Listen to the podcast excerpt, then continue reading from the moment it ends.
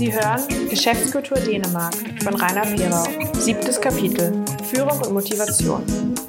Dänemark ist ein Land der Gleichheit und Nivellierung. Das gilt auch für den Arbeitsplatz, wo der Vorgesetzte Erster unter Gleichen bzw. der leitende Teil eines Teams ist. Das kann sich unter anderem darin zeigen, dass der Geschäftsführer einer mittelgroßen Organisation kein eigenes Büro hat. Das baut noch einmal Barrieren ab in Unternehmen, in denen die Hierarchien flach sind und der gefühlte Abstand zwischen den Ebenen gering ist. Vorgesetzte haben nicht allein durch ihre Stellung den Respekt der Mitarbeiter, sie müssen sich diesen durch gute Leistung erarbeiten. Aufgaben der Führungskraft. In dänischen Unternehmen ist der Führungsstil meist partizipativ. Die Führungskraft organisiert das Team sowie die Findung von Entscheidungen und Lösungen. Eine gute Führungskraft wird außerdem Aufgaben und Ziele der Mitarbeiter gemeinsam mit ihnen definieren. Die Mitarbeiter sind dann so gut wie möglich eigenverantwortlich für die Umsetzung und Zielerreichung zuständig. Sie arbeiten generell eigenständig, effektiv und verantwortungsbewusst. Dänische Chefs sprechen respektvoll und sachorientiert mit ihren Mitarbeitern. Dänische Mitarbeiter wiederum sprechen frei und selbstbewusst mit ihren Vorgesetzten. Kritik von Vorgesetzten Mitarbeitern wird sorgfältig dosiert und sachbezogen vorgetragen.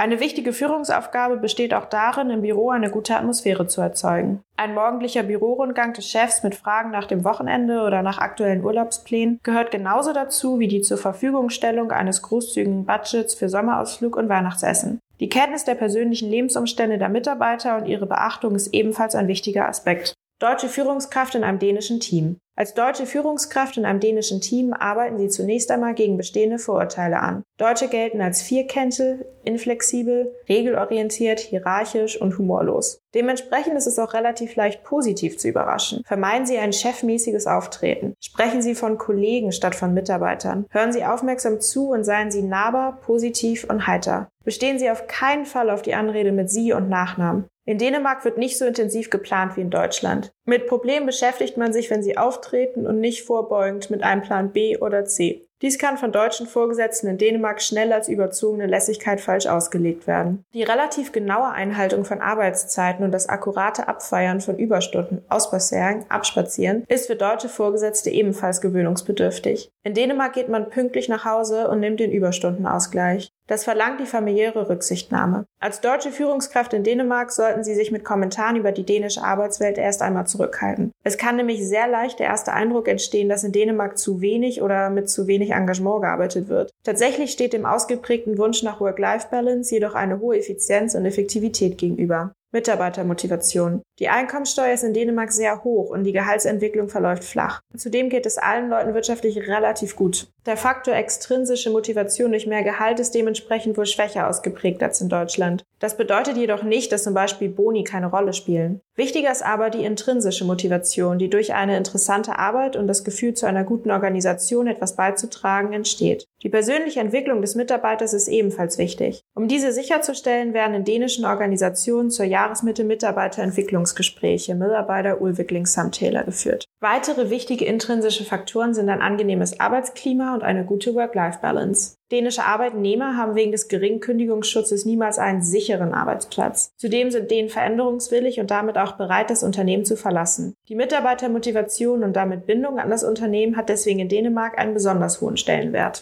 Personalsuche und Auswahl. Dänische Organisationen schreiben ihre Stellen auf den gängigen Online-Plattformen aus. Bewerbungen werden per E-Mail eingereicht. Sie enthalten meist ein Motivationsschreiben und einen Lebenslauf sowie die wichtigsten Zeugnisse. Darüber hinaus werden Referenzen angegeben, die der neue Arbeitgeber üblicherweise nutzt. Im Unterschied zu Deutschen in Vorstellungsgesprächen sind dänische Bewerber bei der Herausstellung ihrer positiven Eigenschaften zurückhaltend. Sie berichten jedoch gerne davon, welche Empfehlungen ihnen die Gewerkschaft für die Bewerbung und die Verhandlung gegeben hat. Ein Beispiel, meine Gewerkschaft hat mir gesagt, dass ich 35.000 Kronen verdienen soll, wenn ich zwei Fremdsprachen kann. Solche Aussagen der Bewerber in Jobinterviews irritieren deutsche Manager regelmäßig. Sie müssen sich daran gewöhnen. Exkurs Frauen in Führungspositionen. Dänemark hat weltweit mit die höchste Erwerbsneigung bei Frauen. Es ist in einer dänischen Partnerschaft selbstverständlich, dass beide Partner arbeiten und eine berufliche Karriere verfolgen können. Die Vereinbarkeit von Beruf und Familie, um die man sich in Deutschland sehr bemüht, ist in Dänemark gelebter Teil der Unternehmenspraxis. Im Unterschied zu beispielsweise Norwegen gibt es in Dänemark jedoch keine Quote für die Berücksichtigung von Frauen in Aufsichtsräten oder im Topmanagement. Vielen Dank fürs Zuhören. Für mehr Einblicke in die deutsch-dänische Geschäftswelt abonnieren Sie unseren Podcast und schauen Sie auf unserer Website unter www.handelskammer.dk vorbei. Bis bald!